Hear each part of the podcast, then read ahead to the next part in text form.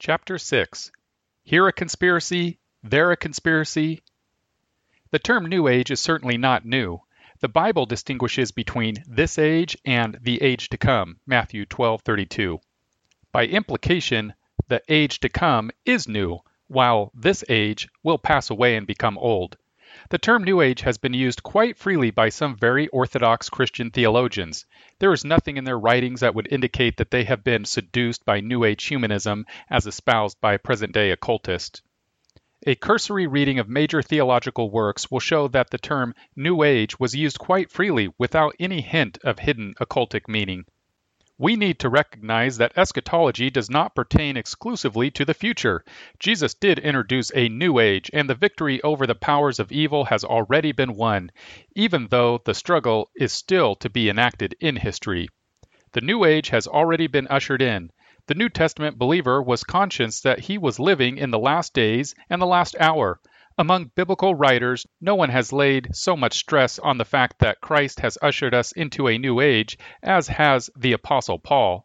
In Colossians 1:13, he says that God has delivered us from the dominion of darkness and transferred us to the kingdom of his beloved Son, implying that we have been delivered from the power of the old aeon age of sin. Compare Galatians 1:4. There was a new age after the fall of man, an age of sin and death. The new age brought on by Adam's sin became the old age after the coming of the second Adam, Jesus Christ. 2 Corinthians 5:17. The new Christian age is also described as the new covenant. Jeremiah 31:27 through 34, Hebrews 8, 8 through 12. Jesus' new age. Long before the New Age became identified with pagan occultic practices, the term was used to describe the new age that Jesus inaugurated through his death, resurrection, and ascension. One such book that expresses this view is Roderick Campbell's Israel and the New Covenant, originally published in 1954 by Presbyterian and Reformed Publishing Company and recently reprinted. Chapter 12 is titled The New Age and contains this passage. The following are a few significant phrases or titles which are based upon reference in the New Testament to this most revolutionary of all transformations. In each of them, the context from which they are derived demands that they be understood as applicable either to the transition from the Old to the New Covenant age or to the consequent transformation which is being or will be effected in this present age. 1. The restoration of all things, Matthew 17:11. 2 the regeneration, Matthew 19:28. 3. Times of refreshing, Acts 3:19. 4. The times of the restitution of all things, Acts 3:21. 5. The time of the reformation, Hebrews 9:10. 6. The new heavens and a new earth, Revelation 21:1. 7. All things new, Revelation 21:5. The present humanistic New Age advocates have taken these biblical concepts and have secularized them, on the one hand, much of the church has denied these rich biblical truths and has instead taught a doctrine that denies the people of God any earthly victory through the preaching of the gospel and the indwelling and transforming work of the Holy Spirit. O. T. Allis makes a very timely observation as he seems to anticipate the present controversy. Speaking of Campbell and Israel and the New Covenant, Allis writes, he does not accept what he calls the easy solution of the problem, or the duty and destiny of the Church, according to which we are to accept the failure of the Church to win the world for Christ as evidence that this is not really the task of the Church, and that we are to expect the Lord by his coming and visible reign to accomplish the task of establishing his kingdom on earth. He tells us very definitely that this task is assigned to the Church, and he challenges her to bestir herself for its achievement, for he believes that it is only when the Church has accomplished the task assigned her that she can expect her Lord to say unto her, Well done, good and faithful servant, and to receive her unto himself. This is the reason that the constant emphasis in the book is on the present task of the Church as the ambassador of Christ to a needy, sin cursed world. Again, the term New Age is empty by itself. We should ask about its content. What concept is carried by the phrases New Age or New World Order? Some writers and thinkers might use the phrases quite innocently. In Christian love, we first should seek to understand what these people mean before we start accusing them of being something they may not be. Not everyone who believes in the Christianization of this world and the transformation of its institutions according to the renewing work of the gospel through the empowering of the Holy Spirit is seduced by New Age propaganda. Modern Newspeak. As we all know, words can mean different things to different people in different times. Our society is notorious for giving new meanings to old words. Since we find comfort in what is familiar, words are used by various non Christian groups and then filled with new and sometimes sinister content. First, it was sodomy. Then it became homosexuality. Now, a sodomite is described as being gay. Being gay takes the verbal edge off the descriptive and negative sodomite. The semantic abuse in the abortion debate is even more clear. Abortionists do not call themselves pro death. Rather, they choose words that bridge religious and political lines of thought. Most Americans believe that they ought to have the right to make their own choices without interference from government. The pro abortionists choose pro choice to put the best face on their bloody business. The majority of Americans who really do not know what happens during an abortion are often fooled because the word pro choice is so American. The communist use of the words peace and detente are another example. The words humanist and humanism were chosen centuries ago by pagan philosophers and scientists to present a worldview that few people could disagree with by only hearing the words. Most people equate humanism with humanitarianism or the humanities. Historically, a humanist was someone whose studies included classical learning. So then, today, being anti humanistic means you must be an anti humanitarian and you despise the humanities. This is a very clever tactic. Find a word that has broad appeal and then fill it with new content. The unsuspecting will be drawn into the new world view without warning. But in fact, humanism is much more sinister than the word would suggest. Francis Schaeffer writes the word humanism means man beginning from himself, with no knowledge except what he himself can discover, and no standard outside of himself. In this view, man is the measure of all things, as the Enlightenment expressed it. In other words, mankind can only look to itself for solutions to its problems and never looks to God either for salvation or for moral direction. Humanism can be seen, then, as the ultimate attempt to pull oneself up by one's bootstraps. The New Agers are equally adept at choosing the right words. What if the present New Age movement used phrases that really expressed what they believe? They would call their movement the anti God, man is God, we are God movement. Or perhaps, I'm all God, you're all God. This would immediately turn off millions of people who are normally quite naive when it comes to spiritual things. A head on frontal attack is unwise if your goal is to capture the mood and mind of the unsuspecting. New Age seems so optimistic and upbeat. Who doesn't want to be part of a new age? The age of Aquarius, as it was described in the 1960s.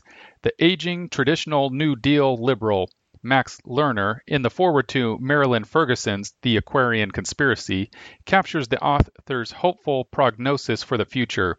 She describes with excitement the world of those who have strained to see past the blinders on the human spirit and have thrown them off, and she matches her own mood to their sense of optimism. I bring you good news, is her message. Such an appeal is attractive to people with little or no theological training. The Christian knows that the gospel is the true good news. And the angel said to them, Do not be afraid, for behold, I bring you good news of great joy, which shall be for all the people. For today, in the city of David, there has been born for you a Savior, who is Christ the Lord. Luke 2 10 through 11. Any other claim to good news is a counterfeit gospel. Christians must insist that content is what is really important. In this age of creedless Christianity, sloppy theology, and blind ecclesiastical unity, the church is easily thrown onto the map by the masters of verbal jujitsu or persuaded by artful sleight of hand. Some newly initiated dominion thinking Christians are now confused because dominion, kingdom theology, and Christian reconstruction are being linked to the anti God, man is God, we are all God worldview of New Age humanism. The devil couldn't be happier. The church, after basking in the light of God's promises of victory for the faithful, now seems to be retreating back to the seemingly comfortable surroundings of their previously occupied caves, waiting for Jesus to rapture them home. No such rescue will take place. The rapture is a sign of victory for the church, not defeat. Is there a New Age conspiracy? Conspiracy.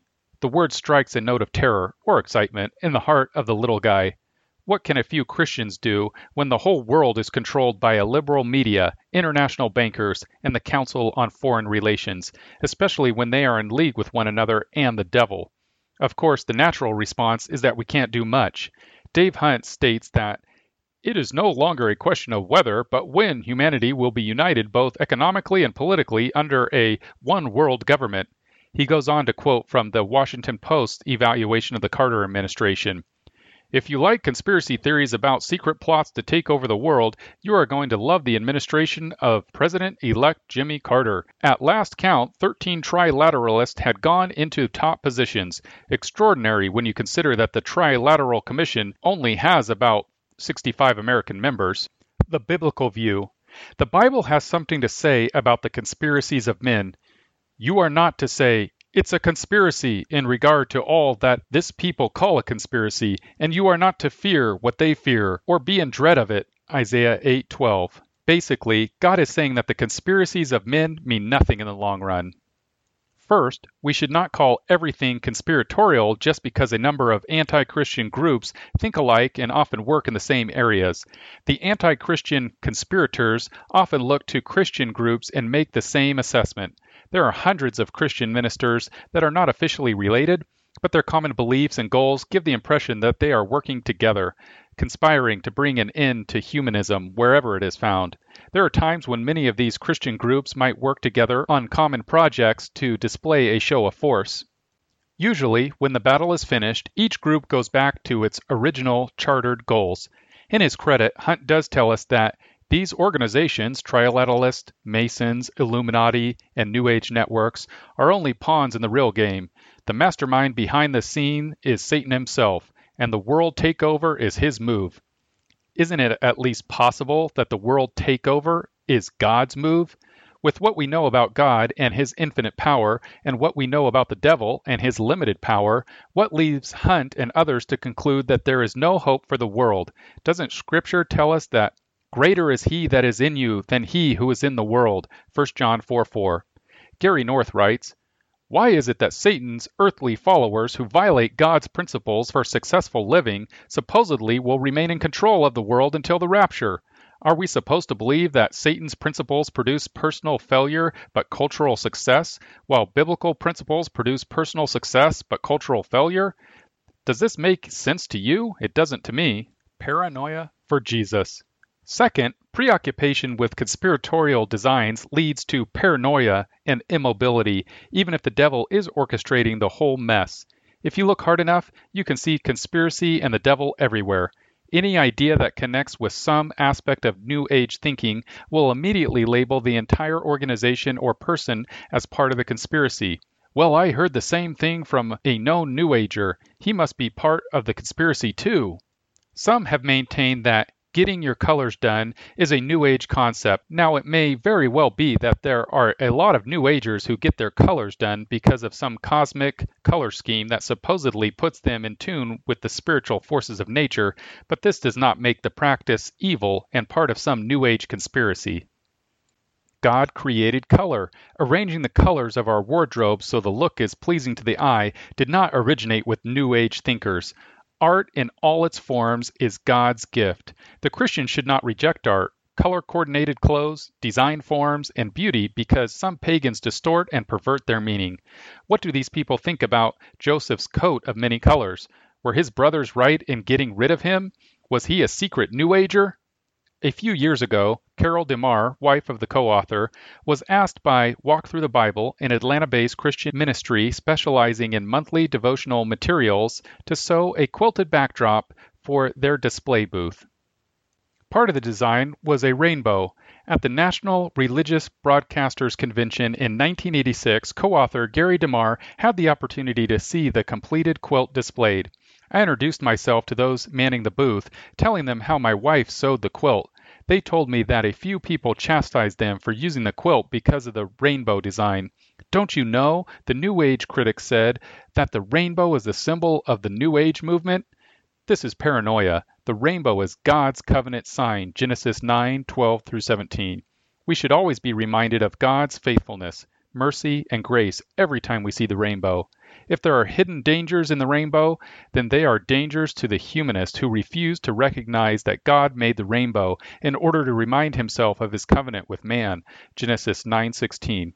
There are Christians who believe with all their hearts that anything stolen by Satan's followers from Christianity is forever Satan's, and any attempt on the part of Christians to reclaim it in the name of Jesus Christ is an aspect of New Age theology. These Christians take the attitude that what's Satan's is Satan's, and what's ours is negotiable. So, for that matter, does Satan.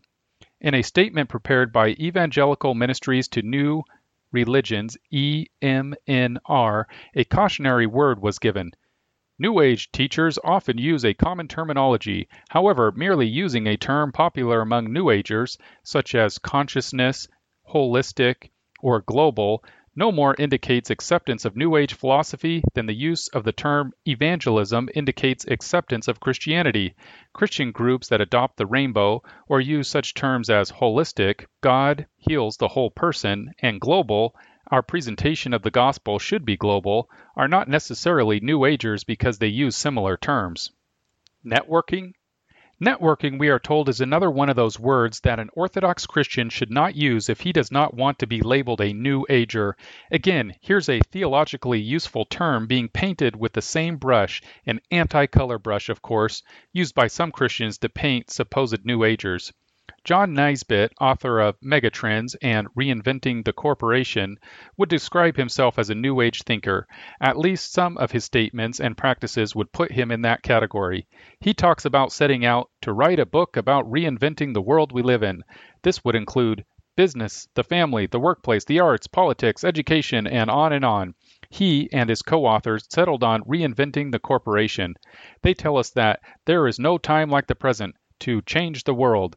They go on to say that there must be a confluence of both changing values and economic necessity, and that is precisely what we have now new humanistic values and global economic imperatives. These are rip-off words to those who see the new age in everything and everybody humanistic values and global anything. Now, Naisbitt devotes an entire chapter to hierarchies and networking in Megatrends. What if Christian groups use the term networking to describe the tactic of organizing a large force? Are these Christian groups part of the conspiracy? Are they in danger of being sucked into the vortex of New Age thinking? I don't think so. Networking grows out of man's limited abilities to do everything himself. By nature, man is limited. This is Paul's point in 1 Corinthians 12 through 14.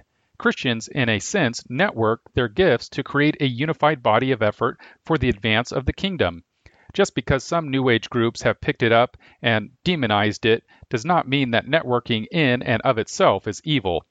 Pre revolutionary America had a form of networking called the Committees of Correspondence. The purpose of these committees was to fight a larger enemy, the Crown, the centralized British government.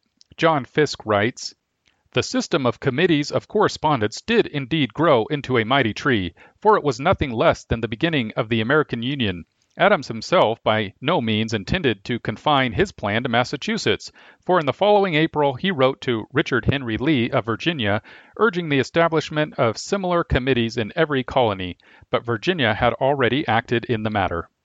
Again, we find that the New Agers have stolen another Christian concept and used it for the advance of their demonic, man centered, anti Christian kingdom building. Jesus' words sum up the matter. For the sons of this age are more shrewd in relation to their own kind than the sons of light. Luke 16:8. Immobilized for Jesus. Seeing a conspiracy under every rock simply because there seems to be an abundance of evidence to support the thesis leads to paranoia. Richard Hofstadter says that what distinguishes the paranoid style is not then the absence of verifiable facts, but rather the curious leap in imagination that is always made at some critical point in the recital of events. From the supposed verifiable facts, one then makes the big leap from the undeniable to the unbelievable. Doug Groothuis writes that New Age influence in our culture is undeniable. Its power as a comprehensive conspiracy is less certain. The little guy gets so overwhelmed by the immense task that looms before him that he is unable to mobilize himself and others to fight the enemy. But in God's eyes, the size of the enemy is inconsequential. Too often we impute power to evil, making it seem more sinister than it really is. Numbers 13 through 14 compared with Joshua 2. In fact, it's an opportunity for God to show his strength. Didn't Paul tell us that power is perfected in weakness 2 corinthians 12.9 compare 1 corinthians 1.25 hebrews 11.32 through 34 evil never has the upper hand because we know that god causes all things to work together for good to those who love god to those who are called according to his purpose. Romans 8.28 compare genesis 45 1 through 11 50 20 there is often the perception of power and all too often the imputation of power to evil men by Christians. What does God think of the conspiracies of men? Why are the nations in an uproar, and the peoples devising a vain thing? The kings of the earth take their stand, and the rulers take counsel together against the Lord and against his anointed. Let us tear their fetters apart, and cast away their cords from us. He who sits in the heavens laughs, the Lord scoffs at them. Then he will speak to them in his anger and terrify them in his fury. But as for me, I have installed my king upon Zion, my holy mountain. Psalm 2 1 through 6. This psalm does not reflect the theology of pessimism. Dave Hunt's view of victory is the martyrs going to their death, singing of their love for the Lord and trusting Him. It is true that for the Christian there is victory even in death. The sting of death is removed. There will be no reason to fear it. But are we to believe that there is no earthly victory for the people of God? Are we to believe that the church will never succeed and be victorious in anything? Can we conclude that success or victory is really a delusion and a seduction? Was the church victorious in England in abolishing the slave trade? Or should William Wilberforce have preached to the slaves the song of martyrs going to their death? The Last Days. 2 Timothy 3 is often quoted by those who see no earthly hope for the people of God. The first eight verses are a litany of pessimism, yet there is no mention of the end of the world, only the end of humanism in this passage. While nearly everyone reads that in the last days difficult times will come, verse 1, few read this phrase in context and through the end of the chapter the ungodly will manifest a variety of characteristics that show their opposition to God's purposes. For men will be lovers of self, lovers of money, boastful, arrogant, evildoers, disobedient to parents, ungrateful, unholy, etc. Verses 2 through 5. Timothy is told to avoid such men as these, verse 5. Questions remain, however. When are the last days? Will the ungodly dominate culture? When Christians see these characteristics surfacing, how should they respond? First, let's keep in mind that Paul is writing to Timothy, a first century pastor. The words have meaning for him. While applications of these principles can be made to other periods in history, it's to Timothy that the warning comes. Second, the phrase the last days is contrasted with the days before Jesus came to earth. God, after he spoke long ago to the fathers in the prophets, in many portions and in many ways, in the former days, in these last days has spoken to us in his Son, whom he appointed heir of all things, through whom he also made the world. Hebrews 1 1 through 2. The writer to the Hebrew Christians made it clear that he and they, the Hebrew Christians, were living in the last days. Peter sees Joel's prophecy as being applicable to the people who heard his message at the feast of Pentecost. And it shall be in the last days, God says, that I will pour forth my spirit upon all mankind. Acts 2:17. This was his answer to the Pentecost experience. It would have made no sense if the fulfillment were 2000 years later. There is no hint of a double fulfillment. Finally, Paul makes this striking assertion now these things happened to them, the Israelites who wandered in the wilderness, as an example, and they were written for our instruction, upon whom the ends of the ages have come. 1 Corinthians 10:11. The early church, the church to whom Paul wrote his letters, was living in the last days. Therefore, Paul's warning to Timothy was a message of encouragement as he describes the demise of the enemies of the gospel. Paul's intention was not to present the church with signs that will warn some future generation of when Jesus is about to return. As we've shown in chapter 3, this passage has been used by nearly every generation of Christians to prove that Jesus is about to rapture his church.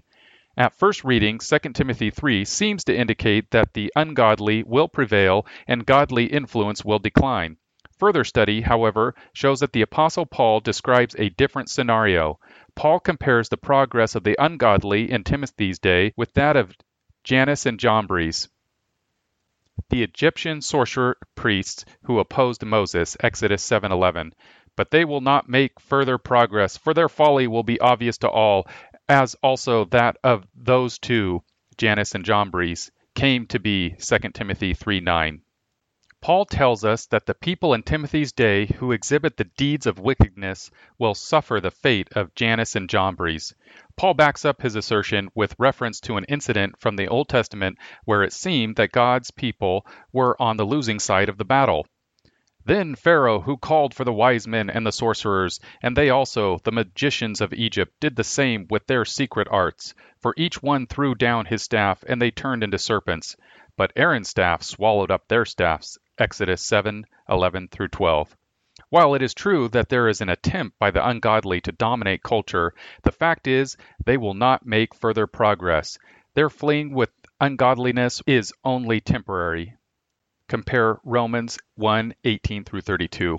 Christians can remain optimistic even if the actions of the ungodly increase. In time, if Christians remain faithful in influencing their world with the gospel, the actions of the ungodly will be eliminated. Paul, however, does not allow the Christian to remain passive as the ungodly self destruct. Timothy has followed Paul's teaching, conduct, purpose, faith, patience, love, perseverance, precautions, and sufferings. 2 Timothy 3 10 through 11 and he calls on us to do the same, verses 16 through 17. While the ungodly expend their spiritual capital in present oriented living and therefore have nothing saved for the future, the Christian is to develop future oriented spiritual capital to replace the bankrupt culture of humanism with a Christ centered society. Notice that the characteristics of the ungodly are all self directed and short lived, summarized by this phrase Lovers of pleasure rather than lovers of God. Verse 4. Sin has its pleasure for a short period of time. He who loves pleasure will become a poor man. He who loves wine and oil will not become rich. Proverbs 21:17. The love of pleasure is no investment in the future. The characteristics of the godly are future directed, foregoing the lure of present pleasures for the benefit of future productivity. Teaching, conduct, purpose, faith, patience, love, and perseverance take time and energy from the present, but result in future reward. Moreover, persecutions and suffering should not deter the future oriented Christian because out of them all the Lord delivers us. 2 Timothy 3:11. If the Christian looks only at present happenings, he loses his hope of becoming a cultural influence, since he perceives the statement, Evil men and impostors will proceed from bad to worse, deceiving and being deceived. 2 Timothy 3:13 as something permanent. But even this description should not disturb the faithful Christian. Everything the ungodly does is a deception that backfires. Their deception of other men returns to them so that even they are being deceived. We also must remember the previous words of Paul but they will not make further progress, for their folly will be obvious to all. Verse 9. In the short term, it appears that the ungodly will prevail. Christians, however, must begin to think long term. While the ungodly burn themselves out, the godly steadily influence their world. You, however, continue in the things you have learned and become convinced of. Verse 14. In time, the effects of perseverance will be seen. And let us not lose heart in doing good, for in due time we shall reap if we do not grow weary. Galatians 6 9. In time and in history, God defeats his enemies through the empowerment of his Holy Spirit and the faithfulness of his servants. Paul does not deny persecutions and sufferings, 2 Timothy 3:11, but he does tell us that out of them all the Lord delivered me, verse 11. Was Peter escaping Dave Hunt's version of victory by going to his death when the angel of the Lord opened the prison door for him to escape? Acts 5:19 20. Was Paul missing out on true victory when some of the disciples lowered him in a basket so he could escape death at the hands of the Jews who plotted together to do away with him? Acts 9:23 through 25. The Bible shows us that victory is described in numerous ways. In all circumstances, death, and life, the Christian is victorious. Suffering for Jesus is victory, Acts 5:41, as is deliverance from suffering, 2 Timothy 3:11. Conclusion. Conspiracies exist. Psalm 2 points out that the kings of the earth counsel and conspire together against the Christ, and Pilate and Herod became friends as a result of their common opposition to Jesus. Though the Bible acknowledges that conspiracies exist, it also teaches that even the most powerful conspiracy is powerless before the Almighty King. However powerful and well organized the New Age movement might appear, it is no match for our Lord. Though the battle may be fierce, Christ's victory is assured. Christians must view the New Age movement with the eyes of faith and not be intimidated by its apparent power.